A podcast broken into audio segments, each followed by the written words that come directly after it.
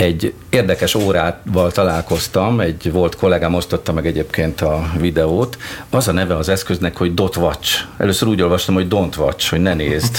Pedig olyanoknak való ez az eszköz, akik nem is tudnak nézni, vakoknak készülő karóráról van szó, ami ráadásul egy okos óra. Nézzük csak. Látható is a számlapján a Braille kijelző. Ugye biztosan láttatok már ilyen könyvet, amiben Braille írással jelenik meg a szöveg, tehát kiemelkednek az írásjelek. Ebben a számlapban viszont dinamikusan változnak ezek a pontocskák, tehát egy mechanika kiemeli és lesülyezti ezeket a pontokat, és újjal tapogatják a vakok, vagy a látássérültek azt, amit éppen kijelez az okos óra. Nekem nagyon tetszik, tehát kinézetre is egy baromi helyes eszköz ez az okosor, ez a dot watch szerintem. Tehát nekem, annak ellenére, hogy látóember vagyok, nekem kellene egy ilyen óra. Még akár divatosnak is mondható, nem? A hölgynek, hogy tetszik? Igen, szerintem, szerintem nagyon-nagyon esztétikus volt, úgyhogy Elfogadnál egy ilyet? Elfogadnék, úgyhogy kár, hogy nem láthatják, ha érhetünk ilyen. Na, hát pontosan szép. ez az, hogy hiába szép, hát ugye a vakok ezt nem látják, hogy milyen szép, nekik inkább a funkcionalitása lehet a fontos, és egyébként én, ahogy nézegettem a videót, ilyen, ilyen használati utasításokat írtak, hogy nem tudom én, hogyha ezt meg azt a funkciót akarod, akkor a, a koronáját csavart háromszor fölfelé, nyom meg kétszer az alsó gombot, egyszer a felsőt, olyan bonyolultnak érzem ezt. Tehát, De lehet, hogy nekik egyszerű. Ők azért hát, hozzászoknak a másfajta kezeléshez. Egészen biztos, hogy teljesen másképp érzékelik a valóságot azok, akik látássérültek. Biztos, hogy másképp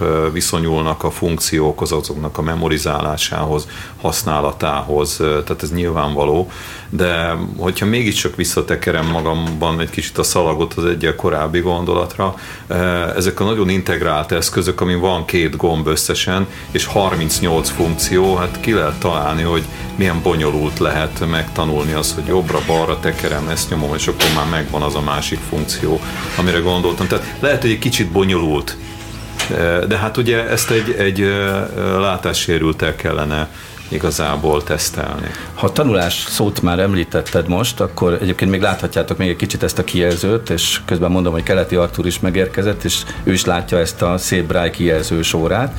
Van, Tehát amellett, hogy nagyon jól néz ki ez az óra, és tényleg szeretnék, én látóemberként is szeretnék egy ilyet, ami szerintem azért is nagyon jó lenne, mert akkor a darabszám is felfutna, és akkor olcsóbban lehet adni egy ilyen ö, okos órát. Mi is vehetnénk egy ilyet. Rendeltem. De és akkor már meg, meg is Majd nem, tehát ma ott volt az ujjam rajta, csak valaki fölhívott, és Látod? róla az szóval a kinézet, miatt ment el a bűzlet. A külseje, a kinézete kiváltja ezt a hatást, és akkor rögtön az jutott eszembe, hogy viszont milyen jó lenne, hogyha mi látó emberek is megtanulnánk a bráírást olvasni. Egyébként szerintem alapvetően fontos Ugye? dolog lenne.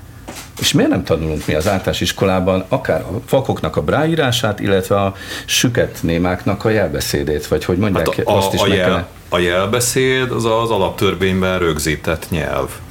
Tehát, és mégse tanuljuk meg. Igen. Egyik, humor, egyik humorista mondta, bocs, egy, egyik humoristát hallottam nem olyan régen, hogy ő kifejezetten mérges szokott lenni, amikor, a, amikor lemegy a metróba, és ott nem hallják egymást az emberek, és akik jelbeszéddel beszélgetnek, azok tök jól meg tudnak mindent beszélni Igen. egymástól 10 méterre. Akik megbeszélnek, azok meg nem értik el a másik szavát. Hát szóval én szeretném javasolni, hogy ha lehet, akkor vezessék a be. Mi, mi címszólat azért belehelyezkednék egy pillanatra, itt feltéve, de meg nem engedve egy európai állampolgárnak a, a bőrébe, és eh, van olyan ország Európában, ahol ezt tanítják. Skandináv országban, hogyha jól tudom, akkor ott ez, ez eh, felvehető, tanulható.